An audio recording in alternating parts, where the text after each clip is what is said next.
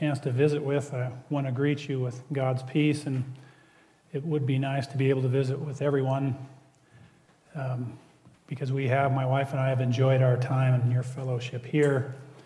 And I wanted to bring greetings from my parents. They would have liked to have been with us on this trip, but they weren't able to come but they have oftentimes spoke of the hospitality they have received here, and they remember you with fondness and wish to greet you here, so be greeted from them.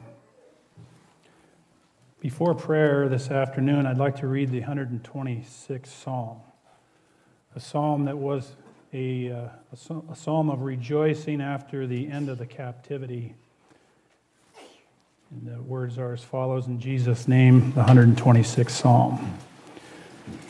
When the Lord turned again the captivity of Zion, we were like them that dream. Then was our mouth filled with laughter, and our tongue with singing.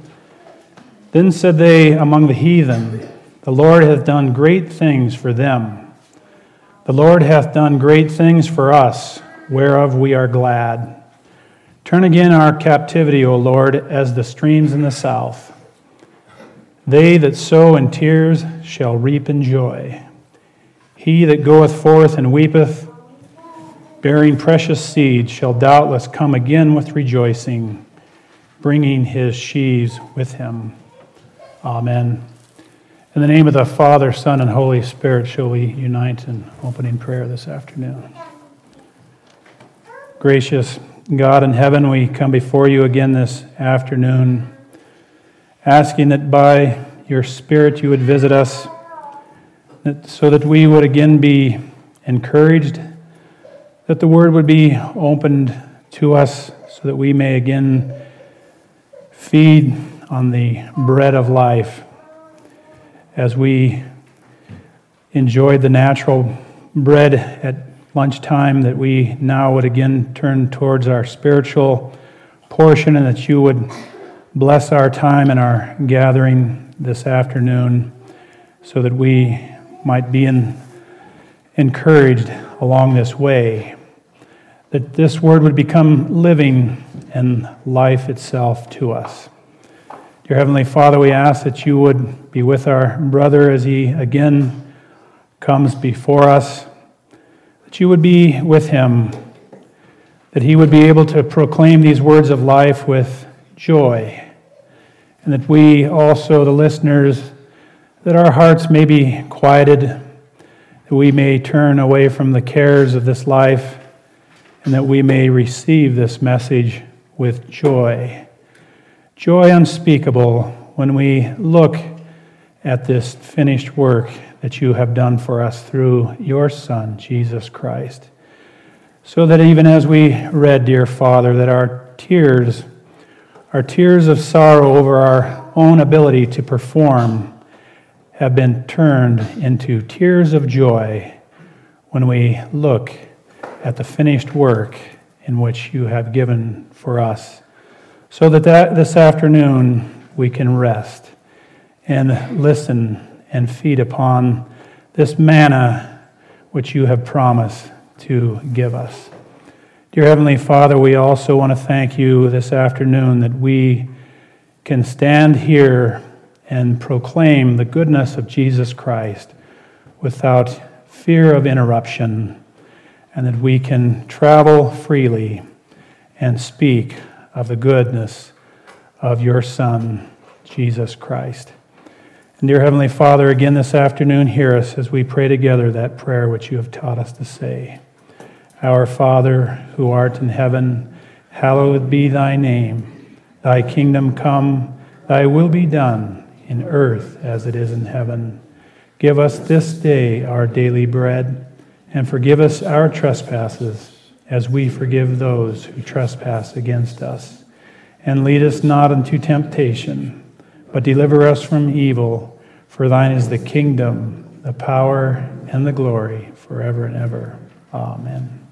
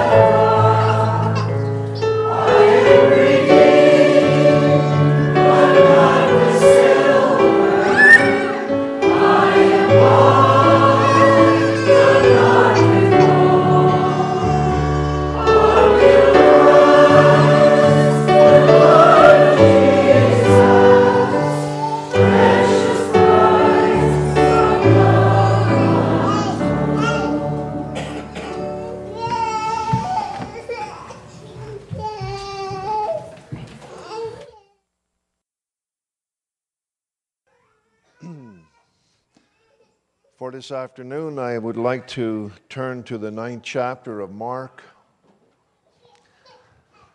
And I invite you to use your Bibles and open up the scriptures.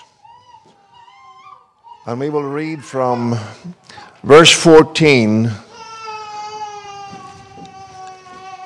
through verse 29 in the name of our Lord Jesus Christ. And when he came to his disciples, he saw a great multitude about them, and the scribes questioning with them.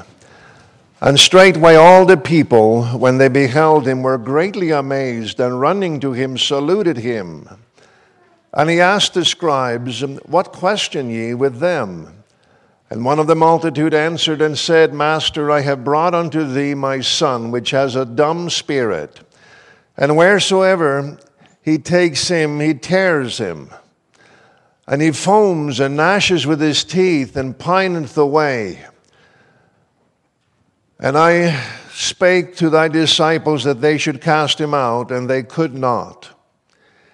He answered him and said, O faithless generation, how long shall I be with you? How long shall I suffer you? Bring him unto me. And they brought him unto him, and when he saw him, straightway the Spirit tear him. And he fell on the ground and wallowed, foaming. And he asked his father, How long is it ago since this came unto him? And he said, Of a child. And oftentimes it had cast him into the fire and into the waters to destroy him. But if thou canst do anything, have compassion on us and help us. Jesus said unto him, If thou canst believe, all things are possible to him that believeth.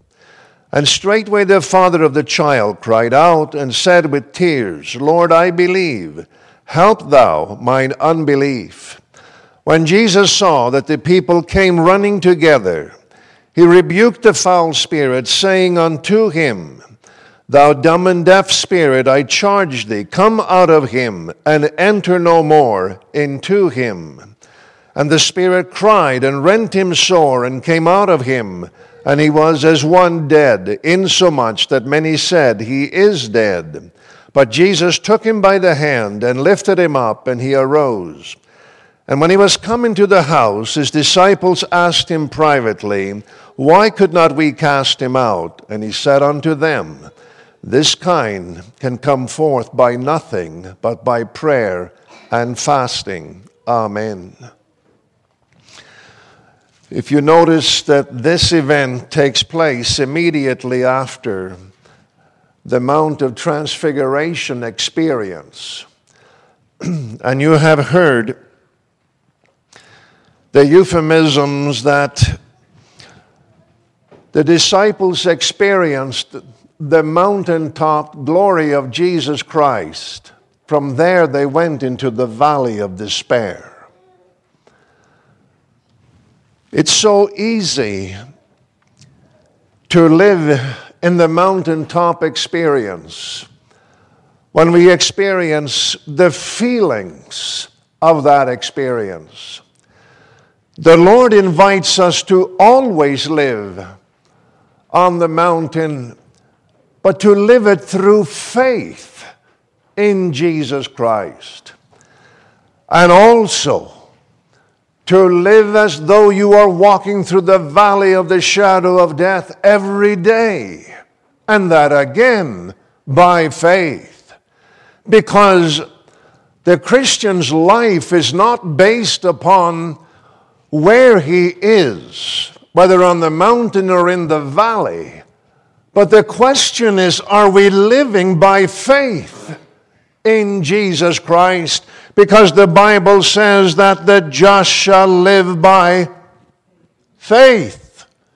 And that's where our lives in Christ Jesus are experienced, being kept by the power of God, being held in the grip of our Lord Jesus Christ, being taught by the Holy Spirit. Now, when they came to his disciples down from the mountain, he saw a great multitude about them and the scribes questioning with them. Now, the scribes were the Bible scholars in that day. Straightway, all his people, when they beheld him, were greatly amazed, and running to him, saluted him. Apparently, right from the start, we see there's big trouble.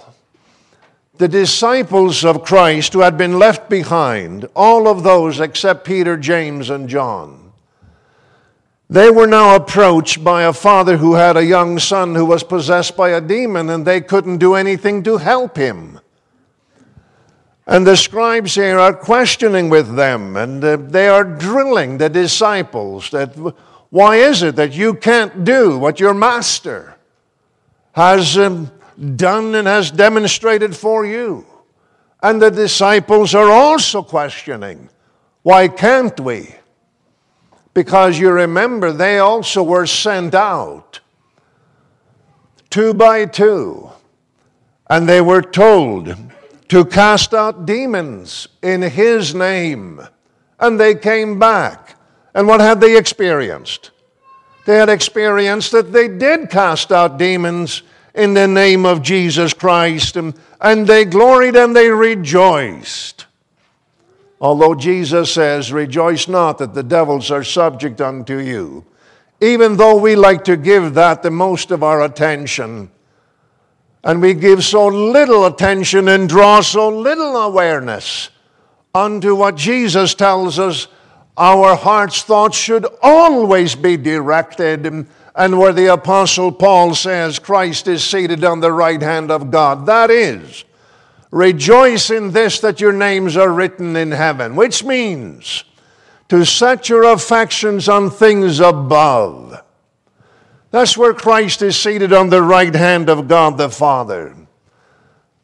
They had experienced wonderful power in the name of Jesus Christ. But here, they weren't able to cast out this demon. So then the people saw Christ Jesus coming toward them, and they were amazed. They were thrilled to see Jesus Christ. Of course, they were always thrilled when Jesus Christ performed great miracles, that is, physical miracles. The feeding of the 5,000, you remember.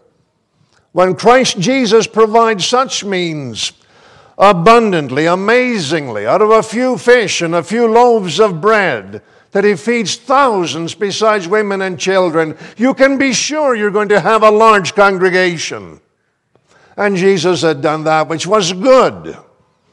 And I don't mean to go off now onto a rabbit trail here, but in the U.S., we have so much emphasis on the earthly and the temporal and the material in the pulpits in our land.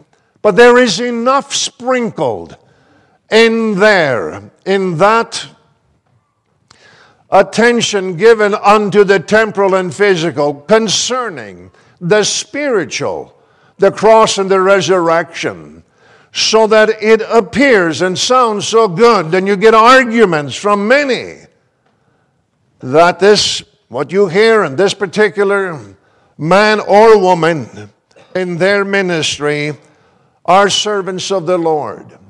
But I think what is so important, rather than to condemn anyone, where is my heart? Is it with the Lord Jesus Christ? Or am I being sidetracked and also following in ways that are not to the glory of God? You remember Jesus said, Will I find faith when I come again? When you read and study the context of those words, you will see that Jesus is talking about, Will I find that which produces saving faith when I come again? Will I find the preaching of the cross and the resurrection when I come again. The masses came running unto him because here was something again exciting. that perhaps Christ Jesus now could perform in a way that would bring great excitement unto the people. They greeted him. He asked the scribes, What question ye with them? Isn't it wonderful when Christ Jesus comes to our aid? We've gotten ourselves into trouble. We've gotten ourselves into issues and debates. We find out that we are stuck and we can't get out of it. We don't have answers. We haven't been able to perform or produce what we thought we could in our knowledge and understanding of the scriptures. Jesus enters and he asks, What question ye with them? And one of the multitude answered and said, Now that's the father of the son, Master, I have brought unto thee my son which has a dumb spirit, the spirit that has um, silenced the lips of this young fellow so that he is not able to confess his need. He's not able to speak and testify what is his deep seated problem. The devil does that to a lot of young people, does that even to little children. Unfortunately, it appears that this young guy is being raised in a home where the Christian faith is absent. But it is not so far away from this family that they are not able to recognize that there is a man by the name of Jesus in our neighborhood and who is able to do gracious and marvelous things. He has mercy and compassion, and he serves and he deals in forgiveness, but with a great strength. He blesses and performs, works miracles that set souls free, even from legions of devils. This man does. So the Father then comes unto Christ Jesus. And wheresoever I will read 17 again. And one of the multitude answered and said, Master, I have brought unto thee my son, which has a dumb spirit. And I just want to say here again, oh, always remember, bring the children, whoever, bring them to Jesus. Always be bringing them to Jesus. Or in another way, it is said entirely in different words Thy kingdom come. All the riches of the glory and the power of the kingdom of God that we have in Christ Jesus is ours. Lord, help me that I may bring my children unto this glory in your kingdom, the riches of the righteousness of Jesus Christ that we would always put that first before everything else to our children. Whoso or wheresoever it takes him, it tears him, and he foams and gnashes with his teeth, and pineth away. And I spoke to thy disciples that they should cast him out, but they could not. This man is making an honest confession concerning the Son, concerning the disciples. It is so good that we also lay out before the Lord, as Hezekiah did, you remember. Well, as all children of God do. They lay out before the Lord exactly what the problem is. We don't hide anything from the Lord. the father did not assume that he would be able to do something to help his son. He was fully given over unto the Lord, saying that only you can, can help. And often that's what has to happen. Our experiences has to become such def- defeat in our lives that we have nowhere else, in no other way, can we approach Christ Jesus except to be absolutely honest with Him. And his Father now was. He spoke, thy disciples tried to cast him out, but they could not. He answered him. The Lord Jesus answered and said, O faithless generation, how long shall I be with you? How long shall I suffer you? Bring him unto me. It's a familiar problem that Christ Jesus now is going to deal with. The problem isn't just the young fella being possessed with a demon. It seems the greater problem is the problem of those who are faithless. O faithless generation, how long shall I be with you? I think sometimes we have had to ask that question also of ourselves. How long do I have to be a child of God, spend time in the Word, in prayer, in fellowship, before I finally can trust the Lord Jesus Christ for the things which I have such difficulty believing Him for. The Lord Jesus is saying, O faithless generation, how do we overcome this faithlessness? The Bible tells us that faith comes through the Word of God, comes through the hearing of the Word, it comes through the receiving of the Word in the heart, and that the Word may generate life within us. And that life is faith in Christ Jesus our Lord. So Christ's response to this whole problem the problem with the child, the problem with the disciples, the problem with the father is faithlessness.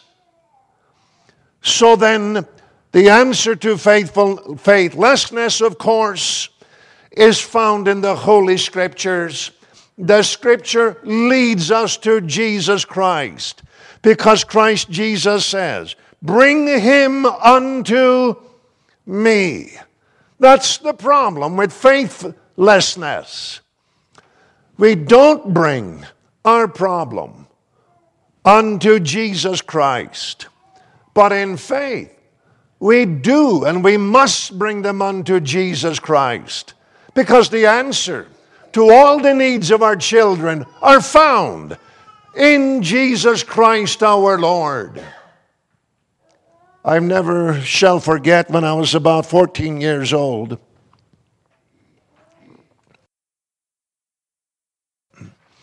I turned to my mother concerning some question concerning faith. And she looked at me and she said, Oh, Ansten, I'm so poor in understanding. I don't know how to answer you. And I don't remember the question at all. But then her face lit up and she said, Oh, Ansten, Jesus will take care of you. I've never forgotten the answer. That seems to be the answer to every question we have concerning our spiritual lives. How are we going to get through this world to heaven? Jesus will take care of you. What about here? Jesus says, Bring him to me. Is that any different?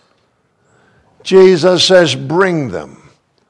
Let us also lead one another daily, always, unto Jesus Christ.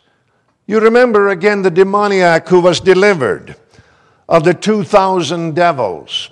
And when he was all set free, the Bible says that he was clothed, sitting at the feet of Jesus and in his right mind.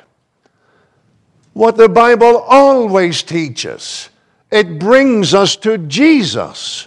The Word brings us to Christ.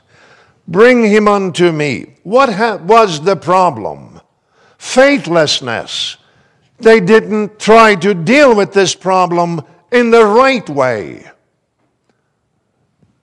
The Bible here then says, They brought him unto him. And when he saw him, straightway the Spirit tear him, and he fell on the ground and wallowed foaming. There is a resistance in the young people. There's a resistance in older people also in coming to Christ. And we see this and we experience it. But they didn't give up. They brought him unto Christ Jesus. The enemy of the soul does not make this a, a picture that is very attractive to look upon in bringing someone to Christ Jesus. There is a resistance and a rebellion. There is certainly an unattractiveness, meaning that Christianity, in behalf of those possessed with demons, is not a very enjoyable experience. But we like those enjoyable experiences, don't we? Dear friends in Christ, may we learn from Jesus that we bring everyone, including ourselves, unto him. Then he asks the Father, How long is it ago since this came unto him? And he said, Of a child. I don't think Christ asked this question because he needed to know.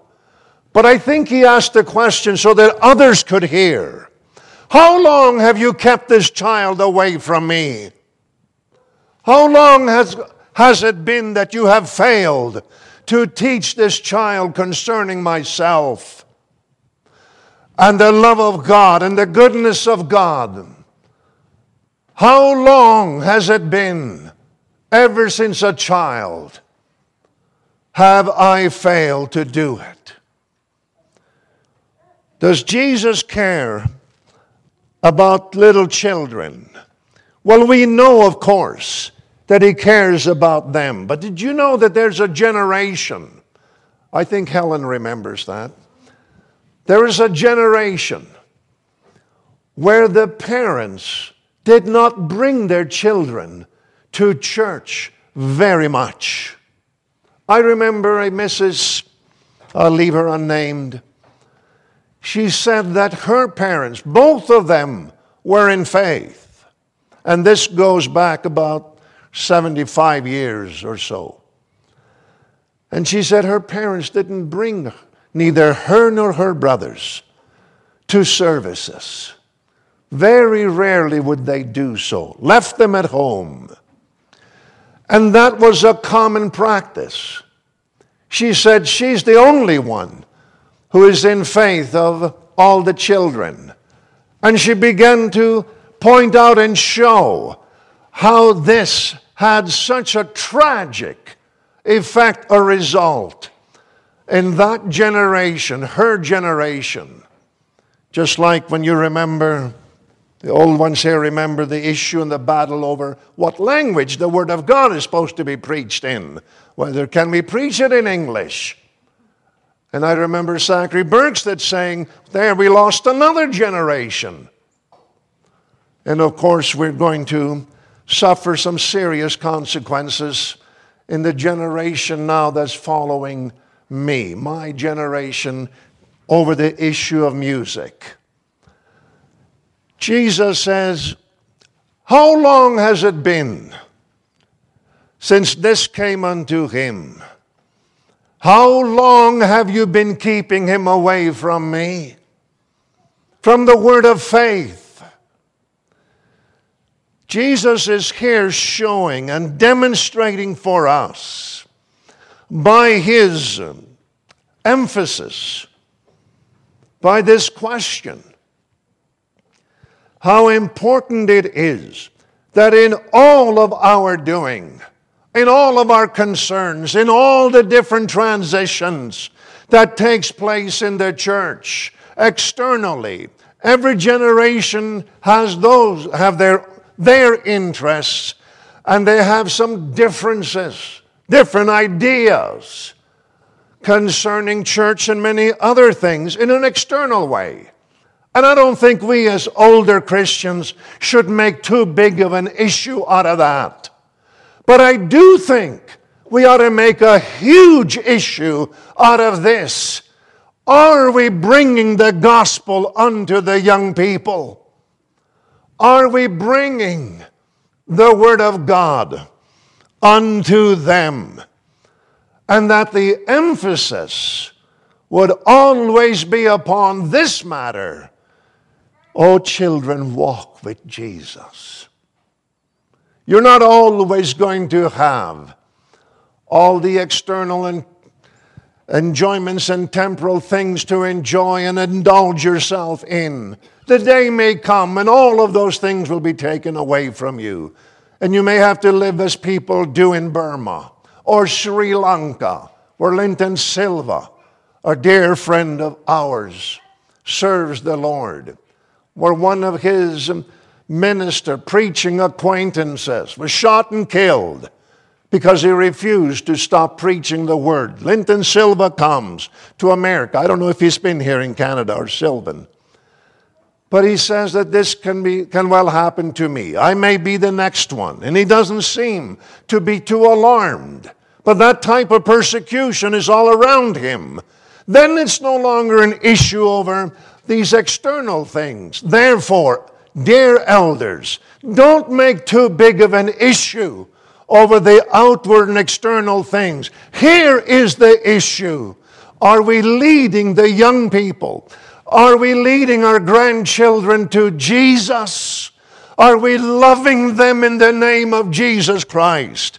Look at verse 37 in this same chapter. Whosoever shall receive one such children in my name receives me. And whosoever shall receive me receives him that sent me. Verse 42 Whosoever shall offend one of these little ones that believe in me, it is better for him that a millstone were hanged about his neck and he were cast into the sea. Are the children important to Jesus? Why do you think he says, How long has this been with your son? Jesus deeply cares about children and young people. I'm so thankful for last evening's experience with the young people. It was so, so enriching for me. I was so honored to be with them. I was so blessed.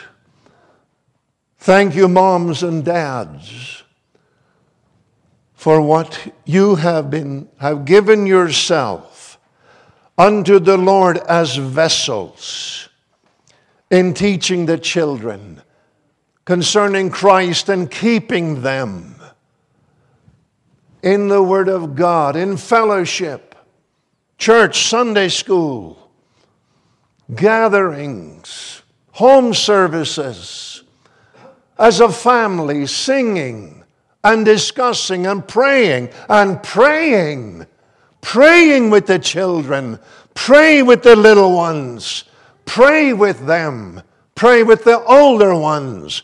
Dads, swallow your pride and start praying with your family from the heart. Pray with them. Thank you, dear Lord, for the work that is so evident from you in this congregation also. I have marveled. What a wonderful congregation this is. You people of God, thank you for who you are. Continue in Christ. Fight. Remain in the battle, in the warfare. Fight for one another. Fight and love and one another and be compassionate and forgiving toward one another. Again, we read in the 10th chapter, the 15th verse Verily I say unto you, whosoever shall not receive the kingdom of God as a little child, he shall not enter therein. Why is there a concentration in this ninth and tenth chapter concerning little children, young people? Jesus, here coming down from the Mount of Transfiguration, is now invited to enter into the need of this young fellow who is possessed with a demon. And this meant so much to Christ Jesus. He says that I am going to talk about this for the hours to come and the days to come. He was stirred in his heart, he was moved, and he would not allow this to be just an experience and one occasion experience. But I, Jesus had chose to constantly hear for hours and days, perhaps, bringing Jesus, the attention of the people unto himself, how the children need him. We know that in the world, in our community, in our cities, there are young people who are demon possessed. There are older people who are absolutely demon possessed. Say, well, we live in times when, no, that, that doesn't happen. We're too modern for those things to happen. Nonsense. The devil is the same. In the modern generation, as in the generation that Christ here shows us. Let's go on. And oftentimes it had cast him into the fire and into the waters to destroy him, which shows us how much happiness young people have in the way of sin. I have met countless young men, middle aged men, very young men, the last couple of years, hundreds of them. They will tell you their stories about how satisfying sin is. We know that at the moment, and they acknowledge also at the moment, it brings excitement. But there are consequences. There are consequences within, emotionally, mentally, externally, physically, materially, on the family level, and in every area of life. Sin has its negative effect. And how often I've also seen them crying and weeping. How? can I be delivered?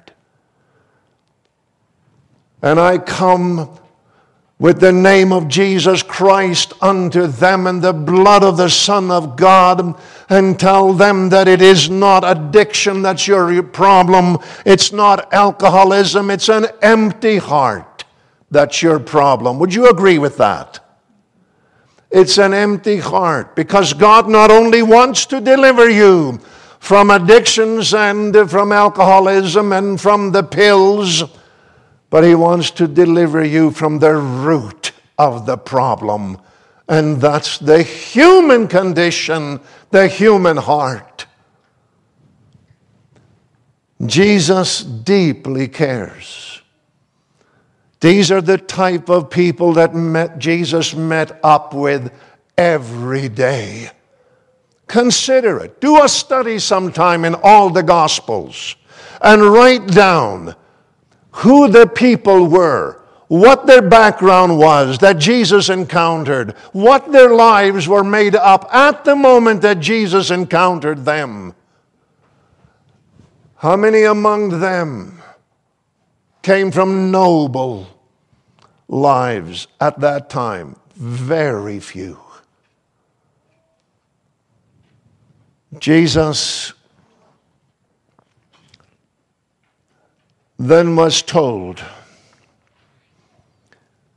by the Father that my Son has a very destructive behavior.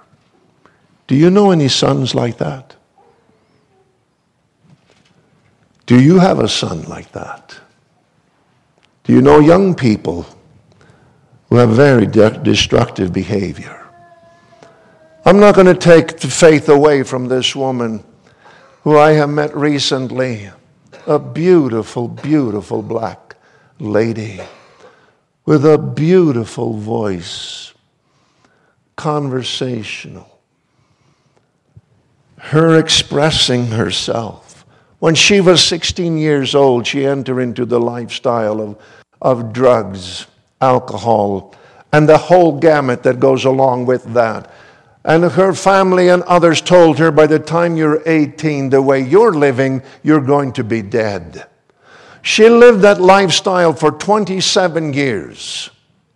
She has spent on seven occasions, she ha- six occasions, she has been imprisoned because of her lifestyle.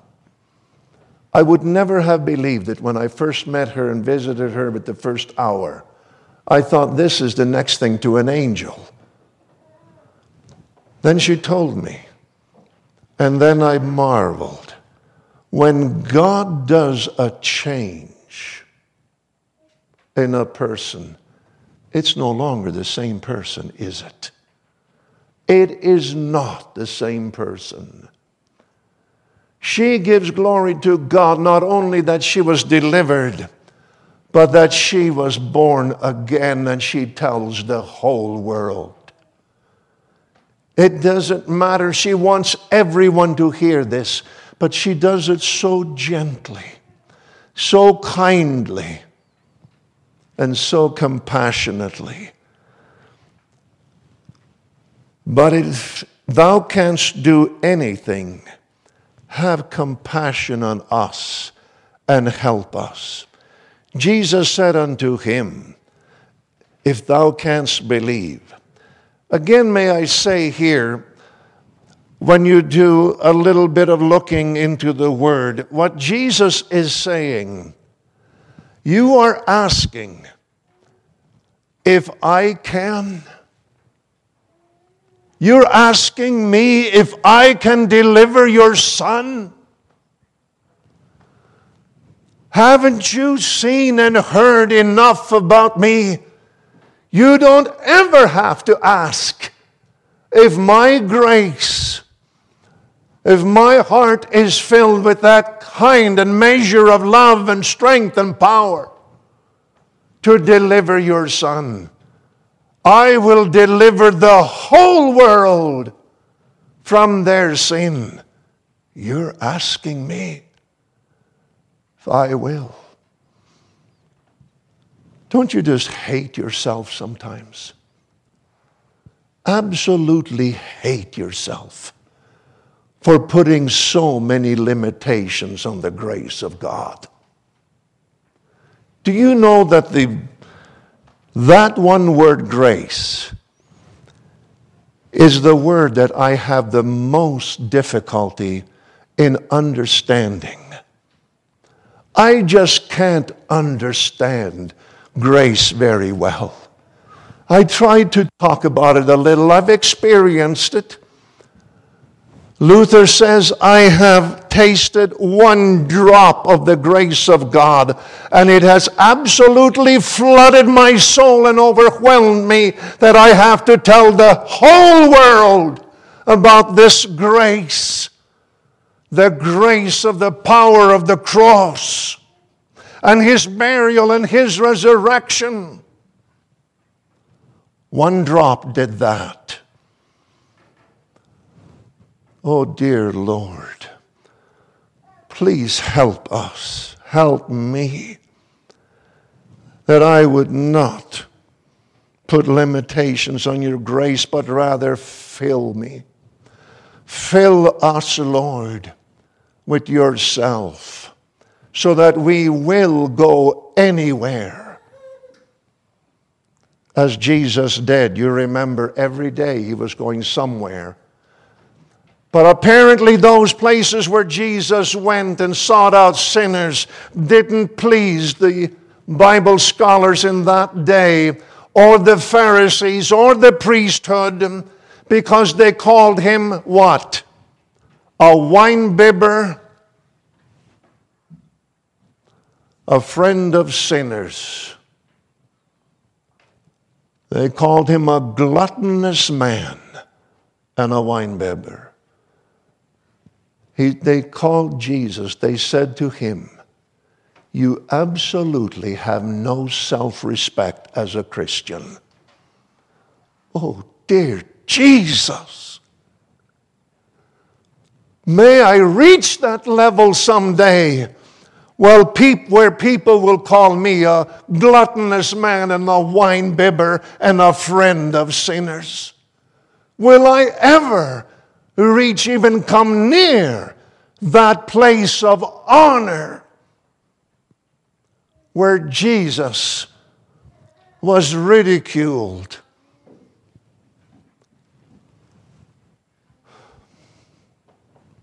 By the by the self righteous, the work righteous. All things are possible to him that believe. Brings us back to, O faithless generation. All things are possible to him that believes, who believes in Jesus Christ. Straightway the father of the child cried out and said with tears, Lord, I believe, help thou my unbelief. He acknowledged two problems. He acknowledged and said that I am a sinner and I am full of unbelief in this sinful portion, but there is a faith that you have given me even here now at this moment that says, I believe. Oh Lord, I believe. Deliver me from the ugly flesh and human nature within me. Jesus saw that the people came running together. He rebuked the foul spirit, saying unto him,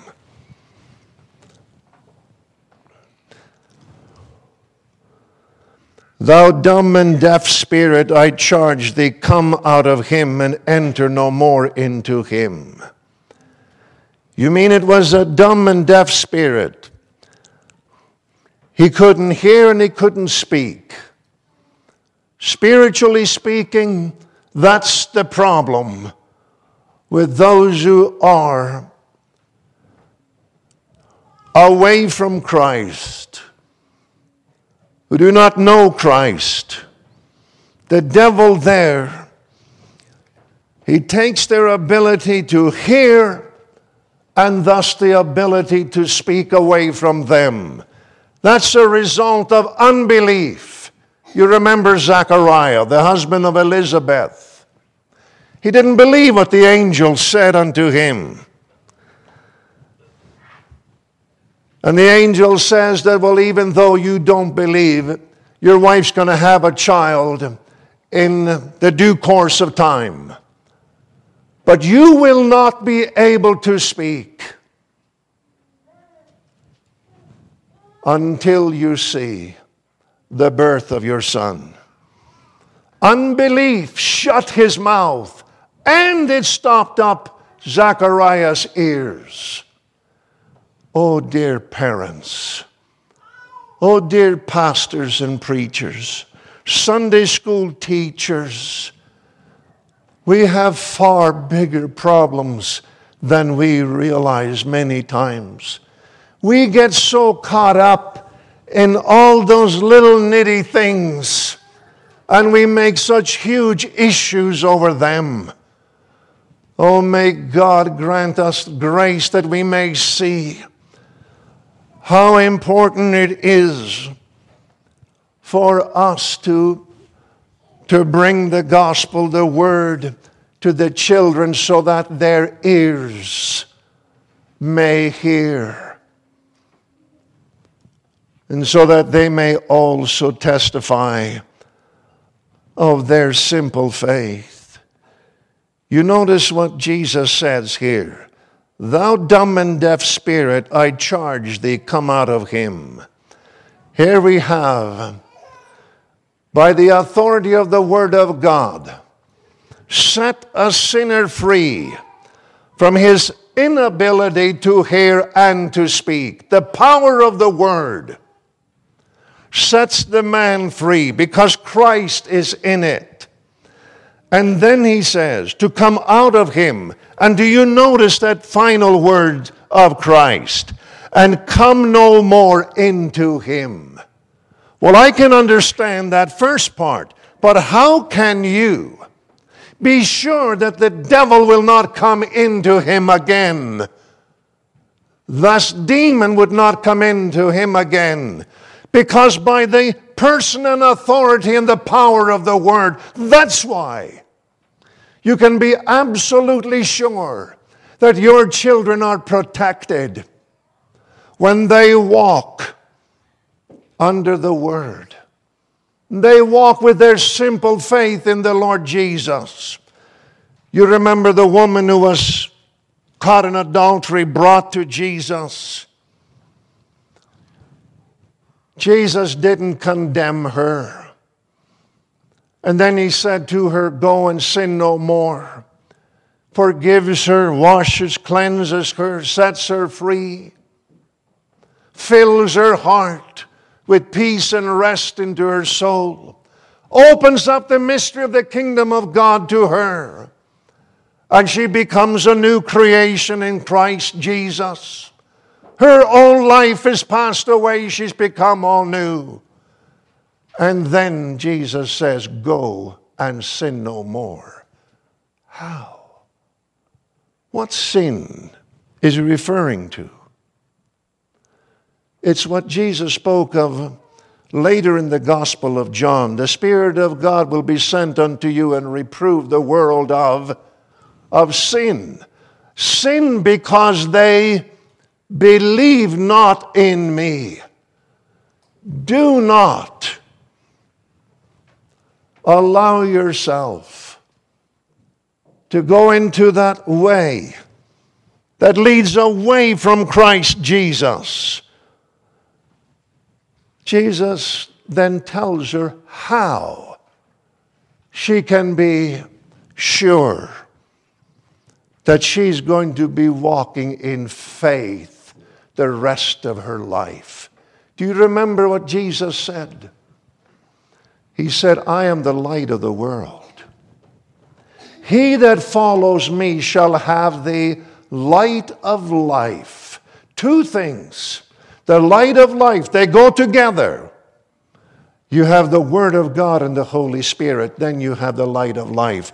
There, O oh woman, is the seat of your strength is the throne of your authority to live more than a conqueror in this life. This, woman, this message, Jesus here speaks by the, his name. I charge thee. Please underline that. Jesus says, I charge thee, come out of him and enter no more into him. Isn't it fantastic to have the name of Jesus Christ, which is the person of Jesus Christ, who can say that unto us that we are set free from the dumb and deaf spirit that we can receive the word. And as Zacharias, when his tongue was loosed and his ears were unstopped, he praised God and praised him. I charge thee, come out of him and enter no more into him. And the Spirit cried and rent him sore. The devil doesn't give up easily but he has to yield at that moment unto Christ Jesus, to his word. And he was as one dead, insomuch that many said he is dead, but Jesus took him by the hand and lifted him up, and he arose. Oh, dear friends, reach the hand of Christ to your broken sons and daughters and raise them up that they may walk with the Lord Jesus. Now comes the big question. When he was coming to the house, his disciples asked him privately, Why couldn't we do that? Jesus said, This kind can come forth by nothing but by prayer and fasting. Prayer and fasting for who? For the young man? Oh, I think so. Pray for him. Lord, set him free. Fasting, bring the word unto him. Be absolutely focused on the word, bring it to him. But no, it's more than that. It's prayer and fasting for me, the one who is asked to go to the demon possessed. I'm the one who needs prayer and fasting. I need prayer and I need to grow in the Word. I need to believe. Remember, Jesus says, He didn't say to the young man, You are faithless. His problem was, He is possessed. The faithless generation Jesus speaks to is the Father, it's His disciples. The Father here is lamenting in verse 20. 24 that he is the one who has the problem of believing. Who is the one who needs prayer and fasting? I think it's you and me. I know it's me. I need prayer. I need to enter into the closet. And as you notice, when Jesus said to enter into your closet, he says, close the door behind you. And then pray unto your Father which is in secret, and he shall reward thee openly. It will be apparent that you have spent time with God but you don't do it for show. You don't do it to draw attention to yourself. The door's closed. The door is also closed because you have let go of everything that is a burden to you. You're leaving them with the Lord. The door is closed. The Lord says, Don't leave the door open and let yourself be distracted. That if prayer doesn't work, then I'll try something else. No, close the door. Because prayer is not about, quote, prayer. Prayer is about God. And God wants to speak to us. Elijah prayed. Didn't seem like he got much of an answer on Mount Carmel, did he? But, dear brothers and sisters in Christ, when our lives are drawn into lives of prayer, because we have discovered I need to know Christ far more deeply, far more richly. I need to know Him in greater ways. Then He teaches us don't look for the big things, look for little things, and you'll see the hand of God working, answering your prayers. You will also see how Satan rises up in wrath and will do everything and anything he can to destroy the possibility of your prayers being answered. Once, if you should and I should get serious about prayer, the devil works hard to convince you. Don't disturb anything. Just continue as things have been. No, friends. Continue praying, and you will discover that the effectual, fervent prayer, please notice the order of those words. The effectual, fervent prayer of a righteous man, that's all of us, availeth much. Jesus hears when we pray in His name, and He presents our prayers through His holy hands into the golden vials that are before the living God our Father, which continuously enter as a sweet smelling fragrance night and day. Keep pouring those vials full of your prayers in the name of Jesus Christ.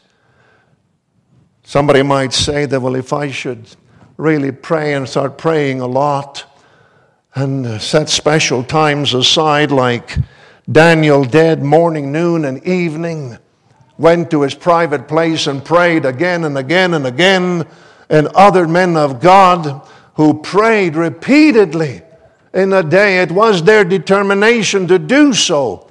I think I can become quite a hypocrite and proud. Well, those thoughts will cross, cross your minds, absolutely. But just remember that when you are praying, you're praying in the name of Christ. And when you pray in the name of Christ Jesus, your prayers and minds are purified through the cross, are they not?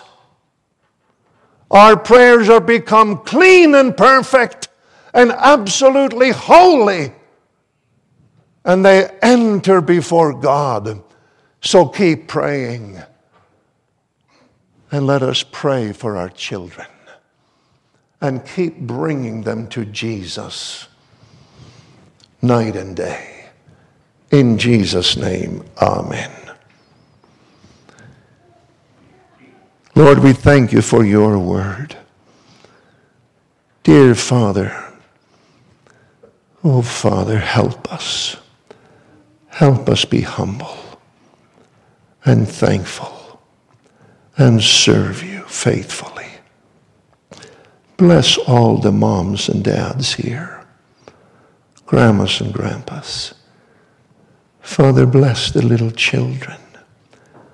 Oh Lord, please deliver us from nonsense and distractions. And Father, root us and ground us in what is everlasting and what is glorious and praiseworthy to you. Amen.